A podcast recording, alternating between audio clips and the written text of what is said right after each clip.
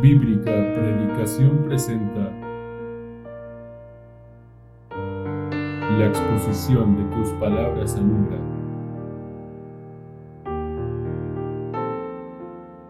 Romanos capítulo 6. Algunos, algunos estudiosos de la Biblia llaman a la carta a los romanos el Evangelio de Romanos. Porque se hablan grandes verdades con respecto al estado espiritual de las personas se dicen grandes verdades con respecto a lo que es la santidad de Dios, la condición del hombre, el camino para ser salvos y los dones, los regalos que Dios da a aquellos que creen en Él, aquellos que creen en el Señor. Por eso le llaman el Evangelio de Romanos. Vamos a leer en Romanos capítulo 6, versículo 23. Anteriormente ya habíamos leído este versículo, ahora viene la última parte que nos interesa esta tarde.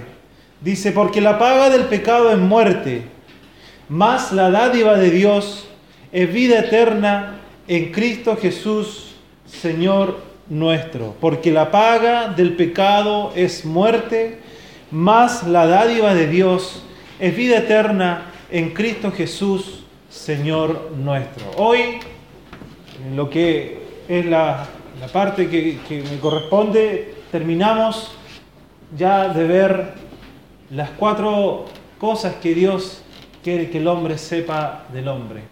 Hemos visto de que Dios ve de que todos somos pecadores. Su palabra dice de que no hay nadie que sea bueno delante de sus ojos. Él ve que toda la humanidad está en una situación muy deplorable, muy eh, eh, horrorosa a sus ojos santos. Ve a la humanidad en pecado. Desde el vientre de nuestra madre hasta el día que morimos, no hay nada bueno en nosotros. A diferencia quizás de los niños que son inocentes en sus actos, llega un tiempo en que ya ellos deliberadamente practican el pecado, ya sea por la mentira, ya sea porque eh, se quedan con el vuelto de lo que van a comprar, cosas que quizás para la gente es lo más normal, es lo más habitual, pero que para Dios eso es pecado. ¿Ya? A medida que va pasando el tiempo en la, edad del hombre, eh, el, el, pecado es tan habitual que ya es común, por ejemplo, mentir. Y se justifica que uno puede mentir cuando quiere hacer algo bueno, si podríamos llamarle bueno. Porque Dios dice que todo es malo, todo está manchado con el pecado. A eso le han llamado, por ejemplo, mentira piadosa o mentiras blancas. Pero para Dios la mentira es mentira. ¿Mm? Entonces vemos de que la, Biblia dice de que todos, todos, absolutamente todos, sin excepción, hemos pecado. Luego vimos, la segunda cosa que, que vimos, el segundo tema que vimos, fue de que había una demanda por el pecado. Dios que es santo creó al hombre y a la mujer sin pecado, inocentes en cuanto al pecado, no sabían lo que era pecar. Y le dio la libertad de elegir, el libre albedrío, que lleva una libertad, pero también una gran responsabilidad. Entonces el hombre desobedeció a Dios. Eso es pecar, desobedecer a Dios ir contrario a lo que Dios manda en su palabra, ir contrario a lo que Dios ha ordenado. El hombre pecó. Entonces Dios da un decreto. Dios da una sentencia ya anticipada. La paga del pecado es la muerte. Frente a esta gran realidad que, tiene lo, que tenemos nosotros, la humanidad, nos damos cuenta si la paga del pecado es muerte. No puedo hacer nada. Mi vida sirve para pagar el pecado, pero trae una consecuencia que es eterna al morir. Entonces era necesario algo que nos pudiera, algún acto, algo que nos pudiera rescatar de esa condición de la muerte. Dios ve a toda la humanidad que no cree en Cristo, lo ve muerto, lo ve espiritualmente muerto. La muerte es separación. Uno va al diccionario de la Real Academia Española y ve y dice, muerte, dice, eh, cesación de la vida. Pero para la Biblia, para, para, el, para el contexto bíblico, muerte no es cesación de la vida. La muerte es separación. Desde el primer, desde el principio, desde la creación, cuando ya Adán y Eva pecaron, ellos sufrieron la muerte espiritual. Fueron separados de su relación con Dios. Una brecha que se abrió que es inmensa, que jamás hombre alguno podría restaurar. La paga del pecado es muerte. Trajo muerte espiritual y muerte física. Más tarde, Adán y Eva murieron.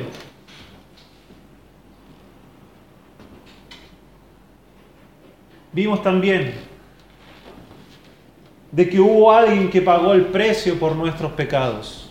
Esa es la tercera cosa que vimos, el tercer punto que vimos. Alguien pagó el precio por nuestros pecados. Era necesario, la paga del pecado de muerte. Y Cristo, el Hijo de Dios, pagó el precio por nuestros pecados. Qué maravillosa noticia. Saber de que ya hay esperanza para el hombre. Saber de que ya no está todo perdido. Aún hay esperanza para que el hombre pueda ir, para poder nuevamente restablecer ese lazo entre Dios y los hombres.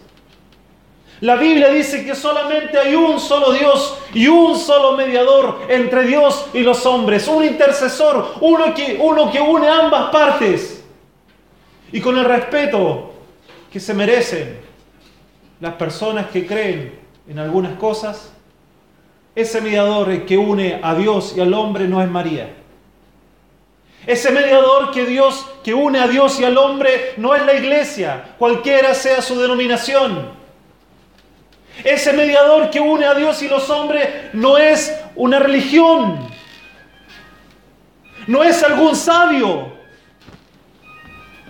porque solamente hay un solo Dios y un solo mediador entre Dios y los hombres, Jesucristo, hombre. Eso dice las escrituras. Él entregó su vida para que así pudiera Él hacer, como, hacer una especie de puente entre Dios y los hombres. Ya no hay, ya no hay una separación para todo aquel que en Él cree. Él pagó el precio. Él pagó el precio. Y es por eso que allí donde acabamos de leer y lo que vamos a ver hoy día, y que mi hermano Sergio Galve lo dijo en la primera reunión, Dios hoy ofrece regalos. Uno, uno muy especial, que al recibir ese regalo, tiene como resultado el recibir una gran cantidad de bendiciones, de regalos que habrán a futuro y en el presente también. Hablo de la salvación. Ese es el mejor regalo que el hombre puede recibir. Hace poco celebramos Navidad. Y nuestros hijos sabrían, pero muy, o, nuestros, o, los nietos, o las esposas, los esposos sabríamos, pero con mucho entusiasmo esos, regalos. Ah, hacíamos pedazo el papel, queríamos saber qué había dentro y nos alegrábamos, nos sentíamos contentos por el regalo. ¿Y cuál era la palabra clave que, que decíamos cuando recibíamos ese regalo? Gracias. Gratitud. Eso es lo que tiene toda persona que ha recibido la salvación. Gratitud. Porque comprende que Cristo murió en la cruz por mis pecados. Se da cuenta de que aquel lugar yo debía estar. Yo debía pagar el precio por mis pecados. Pero mi muerte era inútil. Y Cristo ocupó mi lugar.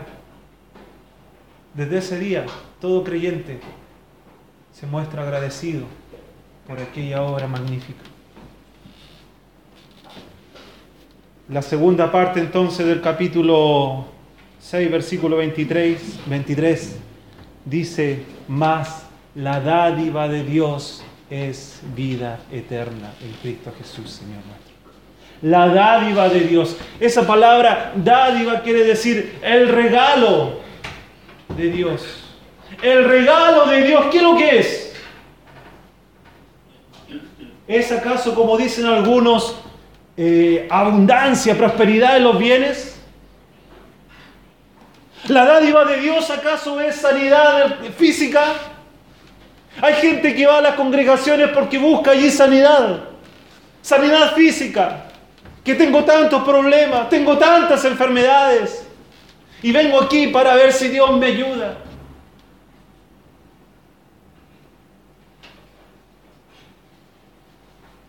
¿Qué es lo que más importa, queridos amigos? ¿Aquello, una dolencia pasajera o un destino de condenación eterna? ¿Hemos perdido el rumbo acaso? ¿Hemos perdido nuestro, el norte de las prioridades? ¿Acaso la humanidad ha cambiado sus prioridades y se preocupa solamente de aquello que es pasajero y lo eterno lo deja? Ay, ese día, cuando se encuentren delante del, del Señor, ya no le verán como el Salvador, ya no lo verán como el misericordioso, ya no le verán como el compasivo. Allí Él dirá, apartaos de mí todos vosotros, hacedores de maldad. Allí será el lloro y el crujir de dientes. Qué terrible situación para aquel que no cree. Pero la dádiva de Dios, el regalo de Dios es vida eterna. Efesios capítulo 2, versículo 8. Dice otro concepto de regalo. Efesios capítulo 2, versículo 8 dice, porque por gracia, porque por gracia sois salvos por medio de la fe. Y esto no de vosotros, pues es don de Dios. Otro sinónimo de dádiva, don, que también significa regalo. Y dice que por gracia sois salvos. Gracia, ¿qué es lo que es gracia? Es misericordia, es compasión. No es que, ¿cómo, decirlo? No, no, es, no es que Dios haya visto algo bueno en nosotros. Dios es tan amoroso que vio algo bueno en nosotros y por eso envió a su Hijo al mundo para morir. No, no. Dios es amor porque su naturaleza es de amor. Y en esa naturaleza divina de amor, Él vio nuestra condición, que estábamos depravados, que había una mancha, imborrable, que Él no podía observar, no podía contemplar, pero sabía que allí estaba la creación sumida en el pecado y sin posibilidad de salvación. Y la dádiva de Dios es Cristo Jesús, es vida eterna en Cristo Jesús.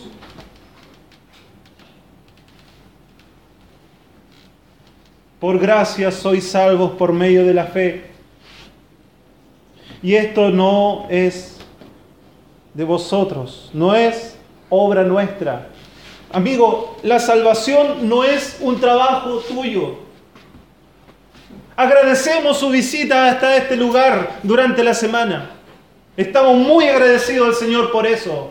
Pero no es el hecho de que usted venga aquí lo suficiente para ganar el cielo.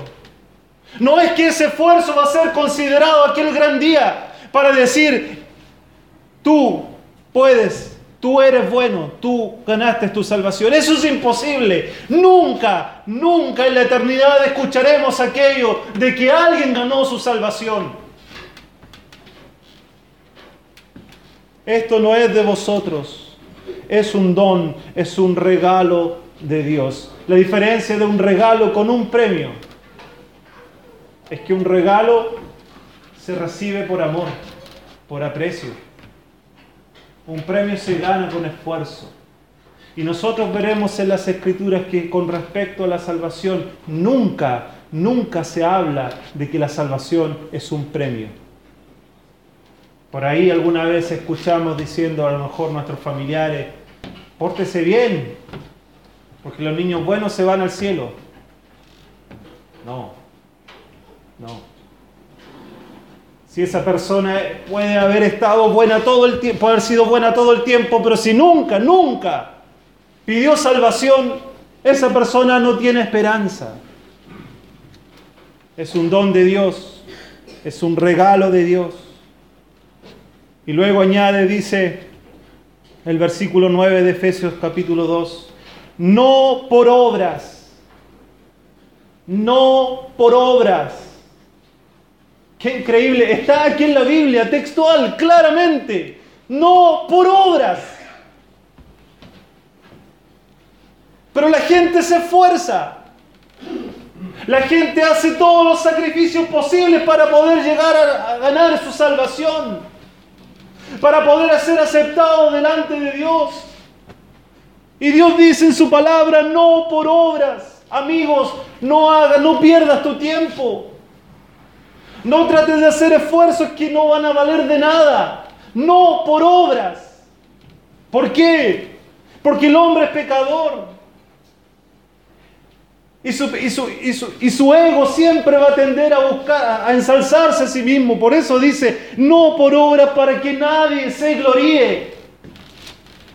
La salvación, queridos amigos, nació en Dios y termina en Dios. El hombre aquí no tiene parte. El hombre no tiene nada de qué gloriarse. Cantamos, gloriaréme solo en la cruz. En sus triunfos mi gozo será. Alguien puede fanfarronear aquí diciendo, yo me gané mi salvación, yo me la merecía. Alguien puede pararse delante de Dios y decir, yo soy buena persona, yo merezco ir al cielo.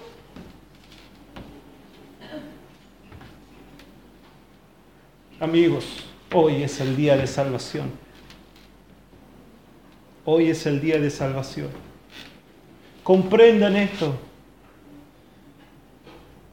Tienen que huir de una ira venidera. Tienen que huir de un castigo eterno. Por algo se dice salvación, porque es para librar de algo.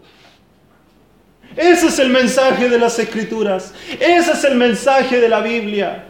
Salvación.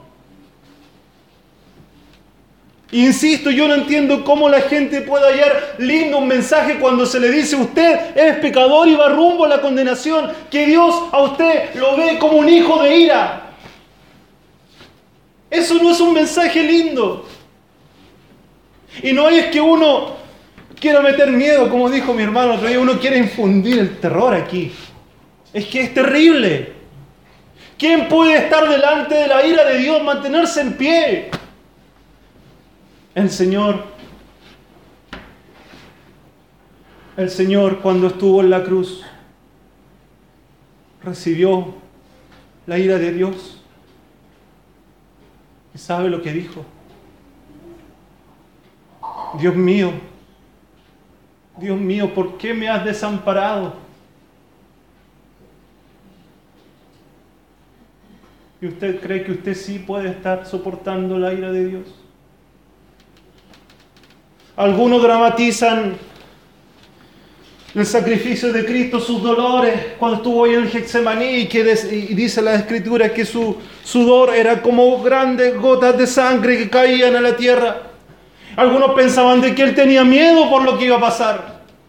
Amigo, el mensaje de la salvación no es los azotes que recibió. El mensaje de salvación no es los clavos que hayan puesto en sus manos y en sus pies, ni los azotes que hayan recibido, ni la, ni la corona de espinas que recibió. No. El mensaje de salvación es de que Él pagó el precio por nuestros pecados. ¿Y cómo se pagaba ese precio? La ira de Dios cayó sobre Él. Dice las escrituras que Él fue herido por nuestras rebeliones, molido por nuestros pecados. No, lo, otro, aquellos azotes, aquellos clavos, aquella corona, era solamente la materialización de, la, de lo horrible que es el hombre. Ese es el hombre. Así se ensaña el hombre. Pero eso no me salvó. Lo que me salvó fue Cristo en la cruz, recibiendo el castigo de Dios por mis pecados. Él murió por ti.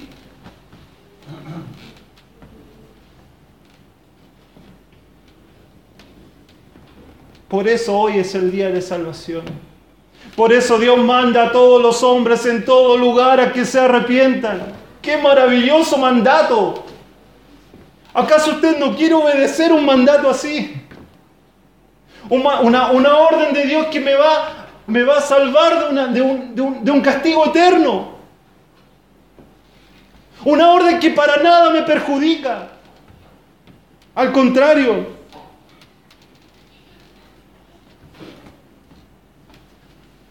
solamente me da bendiciones. La dádiva de Dios es vida eterna, amigos. Si tú recibes a Cristo, podrás estar delante del Rey, delante de Dios, seguro, porque tus pecados han sido perdonados, porque ya no hay deuda delante de Él, porque Dios el Padre te ve por medio de su Hijo. ¿Hasta cuándo seguirás esperando? De donde yo vengo, de allá del sur, de la zona minera, de Coronel y Lota. Antiguamente, cuando no había tanta tecnología, en las galerías, eh, cuando explotaban el carbón, cuando estaban sacando el carbón, habían eh, unas jaulas y había unos pajaritos, había unos canarios. Cuando ese canario se desmayaba es porque había gas en la galería. Entonces el primero que se daba cuenta gritaba, Grisú, corran, corran. Y todos dejaban su faena, todos dejaban su trabajo y corrían. Y buscaban la galería de ventilación, una puerta chiquitita. Que se abría y entraban todos y cuando ya no se veía nadie se cerraba esa puerta. Cualquier roce de material, un golpe puede provocar una chispa y una gran explosión. Pero estaba esa puerta en el costado de, la galería abierta. Y había mineros que se habían dado cuenta de que el, peligro que corrían. Nadie se había dado cuenta porque el grisú no se percibe, no se siente, no hay olor. Pero alguien se dio cuenta y empezó a gritar, corran, peligro, corran. Hoy el Señor, el Señor hoy se ha puesto al, costado del camino. Se ha puesto en esta galería que nos lleva rumbo, que, que te lleva rumbo a la perdición. Y te dice, corre por tu vida, entra, aquí, aquí hay refugio, aquí hay salvación. Entra por esta puerta. Pasaba de que cuando se iban todos esos hombres, entraban otros generalmente solteros, viudos, con un saco mojado y una antorcha encendida. Entraba a las galerías que estaban impregnadas de grisú, de gas, a verificar si el gas había ido. ¿Eres tú como uno de ellos? Que entran igual, que transitan igual, saben el peligro, pero están igual ahí. solamente un paso. Venid a mí todos los que estáis trabajados y cargados. El que oye mi palabra y cree al que me envió, tiene. No tendrá, tiene vida eterna. El Señor dijo, las primeras palabras que dijo el Señor en su ministerio fueron, arrepentidos y creed en el Evangelio arrepentidos y creer en el Evangelio. No sirve solamente con arrepentirse.